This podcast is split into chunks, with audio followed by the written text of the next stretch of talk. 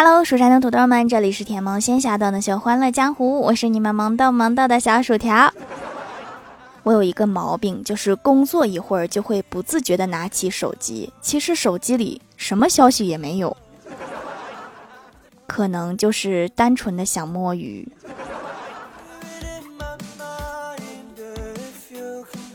周末晚上不想在家吃了，就问欢喜去不去吃海底捞啊？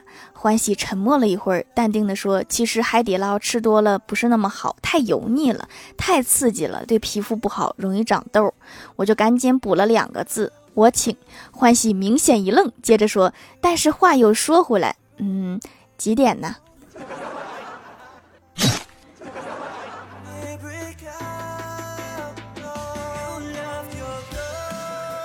我哥今天去旁边的网吧上网，一进门就被收银的妹子拦住，说今天大查，必须拿身份证。我哥纳闷说：“怎么的？我长得像未成年吗？”妹子来了一句：“主要你长得太像逃犯了。”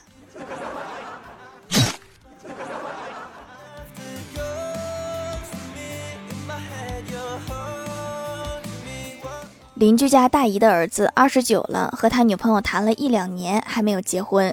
一次闲谈，我就问大姨：“我说你儿子都二十九了，啥时候结婚啊？我还等着吃喜糖呢。”大姨回答：“我也着急呀，就等他女朋友离婚了。”啥啥啥？你说啥？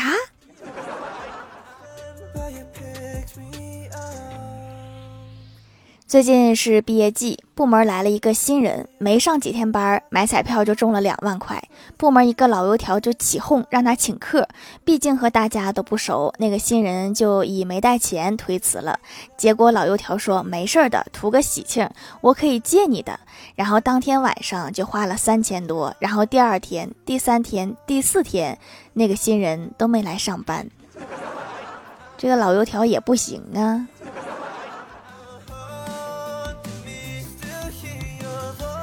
午休时和同事闲聊，我就问小仙儿：“我说你曾经成功改变过父母的哪些观点？”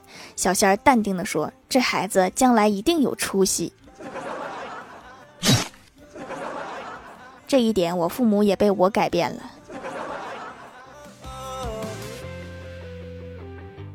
公司上个月刚招了一个应届毕业生，今天突然和领导提出辞职。领导问他为什么想要辞职，他说。因为最近想死，但是不想连累公司，真是一个无法拒绝的理由啊。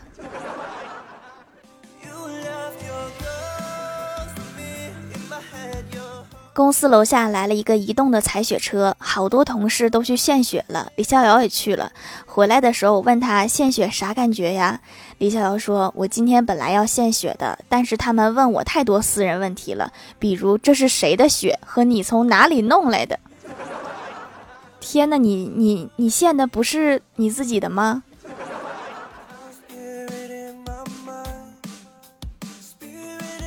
今天是郭大嫂的生日，郭大侠带她去花店买花。郭大嫂说：“现在的花很贵呀，要不就拿花拍个照发朋友圈好了，省钱。”郭大侠点头说道：“老婆今天真乖。”结果郭大嫂说：“霞霞，我这么乖，是不是应该奖励呀？”郭大侠笑着说：“好的呀。”郭大嫂不好意思地说：“我最近看上了一个名牌包包，要不咱们还是看看花吧。”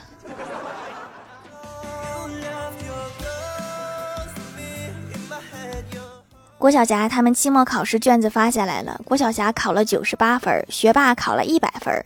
正当郭晓霞沾沾自喜的时候，学霸说：“你考九十八分是因为你只能考九十八分，我考一百分是因为卷子满分只有一百分。”随后，郭晓霞给了学霸一脚，学霸直接蹲地下了。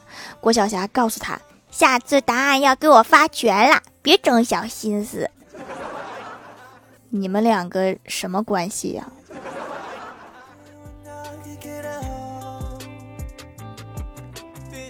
下班路过水果摊儿，我问老板：“桂圆甜吗？”老板二话不说，拿起一个利落的剥了壳。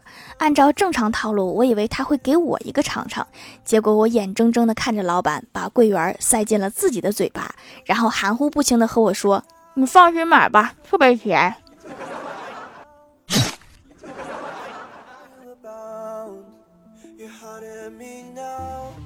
晚上出门散步，一出门就看到边上有一袋垃圾，应该是我哥的。我热心肠的帮忙带到楼下扔了。回到家里之后，我哥正和外卖小哥激烈的争吵。听了一会儿才知道，我刚才扔的可能是我哥的外卖。这个应该怪商家，你们包装长得太像垃圾袋了。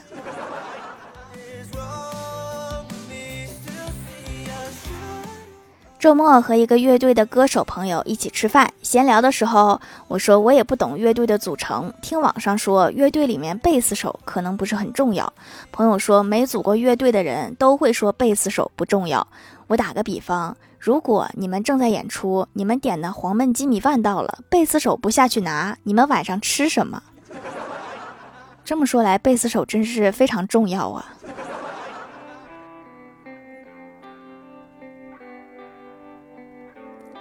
去欢喜家玩，发现他正在喝中药，我就突然想起我小的时候喝中药的经历。那是第一次喝中药，我发现里面有蟑螂，我当时想可能是中药的一部分，就给吃了。然后第二天吃第二包的时候，发现没有了。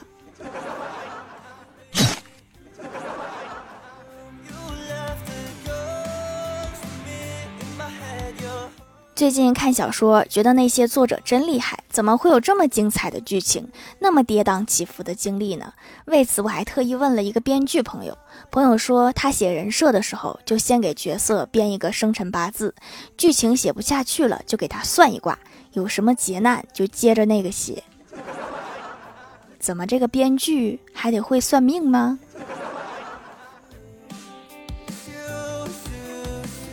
嗨，蜀山的土豆们，这里依然是带给你们好心情的欢乐江湖。喜欢这档节目，可以来支持一下我的淘小店，直接搜店名“蜀山小卖店”，数是薯条的数就可以找到啦。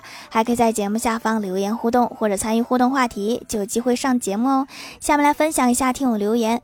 首先第一位叫做我是学生小刘，他说郭晓霞班上禁止说脏话，于是同学们想到一个办法，优雅的骂人。郭晓霞说。顾问可以这样说，请你以转圈的方式离开。可以是可以，就是没有什么气势。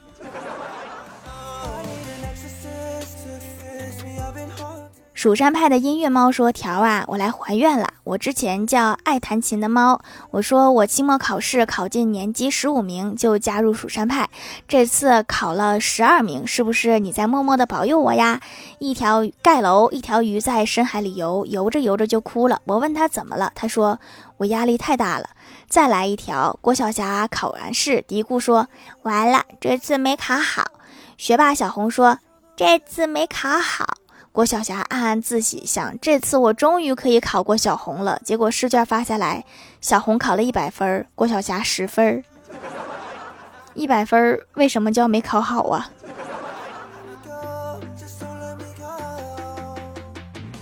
下一位叫做杨树下的狐狸，他说：“条条读我读我，我们九号出成绩，能帮我举一下土豆吗？本来觉得自己考的挺好的，但是我弟弟考了年级前二十名，因为我和他闹别扭了，所以我不服。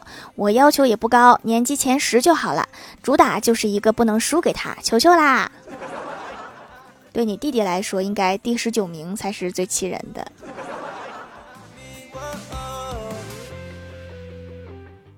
下一位叫做雨泽，他说买皂皂还送起泡网，可以打出很多泡泡，用来洗脸很温和，洗得干净，洗完白净。连续使用一个礼拜来测试，控油非常强，经常出油的鼻头都变少了，下巴效果最好，完全和脸颊一样不出油了，非常棒，坚持使用。夏天要多喝水哈，少吃油腻的，身体也要保持水油平衡哟。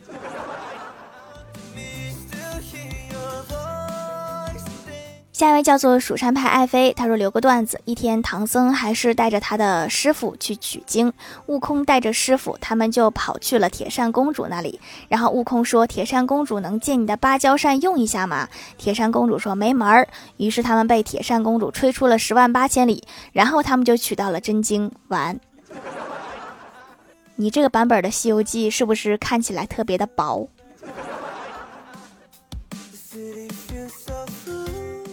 下一位叫做蜀山上的土豆，他说盖楼薯条读我段子。一天我去超市买东西，发现两盒糖日期一样，但是一盒在临期架上，临期架上的糖比货架上的便宜一半。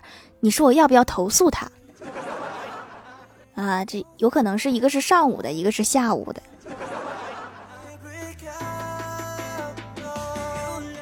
下一位叫做彼岸灯火，他说小伙拿到工资后发现少了五元钱，然后他很生气的去找会计，会计说上个月多给了五块钱，你忘记了吗？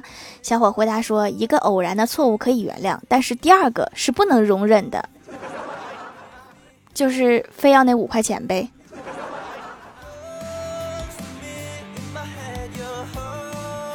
下一位叫做猴猴是橘子，他说敏感肌表示连续试用了三块皂都没有不良反应，温和不刺激，也不会泛红，没有香味儿，只有皂味儿。洗完皮肤湿湿的、软软的，摸上去滑滑的，保湿效果持久，非常好用。敏感肌就不要连续洗三次脸了哈，还是得好好养护呀。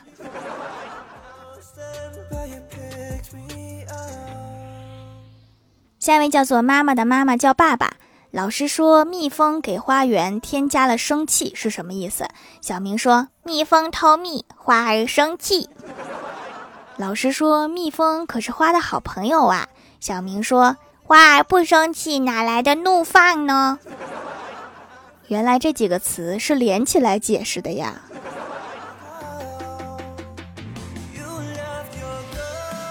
下一位叫做蜀山派的音乐猫，他说送段子一条：学校考完试，同学 A 说呀，昨天的考试数学卷子背面第七题没有写。同学 B 说背面有题。同学 C 说昨天考的数学。同学 D 说昨天考试啦。有卧龙的地方必有凤雏。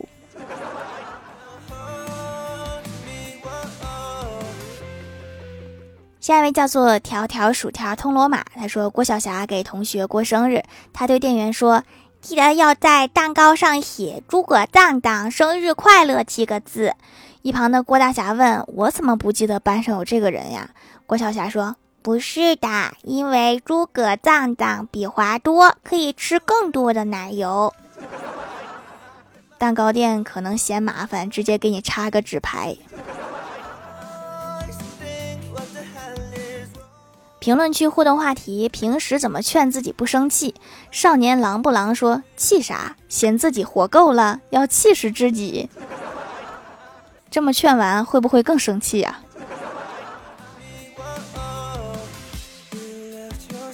？B A D W I N 说：“有些事无需计较，时间会证明一切；有些人无需去看，道不同不相为谋。世间事，世人度；人间理，人自悟。面对伤害，微微一笑是豁达；面对辱骂，不去理会是一种超凡。忍耐不是懦弱，是宽容；退让不是无能，是大度。计较生是非，无事己清净。愿人生如水坦然。条条读我。”道理我都懂，但是退一步，我越想越气。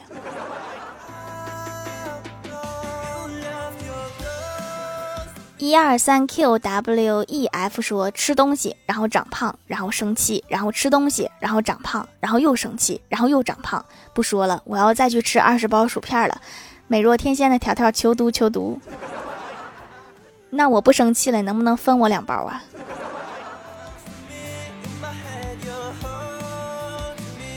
你的苏雅雅说要用爱去感化他们，难道这个就是传说中的以德服人是吗？条的乖乖女说拿半个月的零花钱买一堆零食哄自己，那后半个月怎么办呀？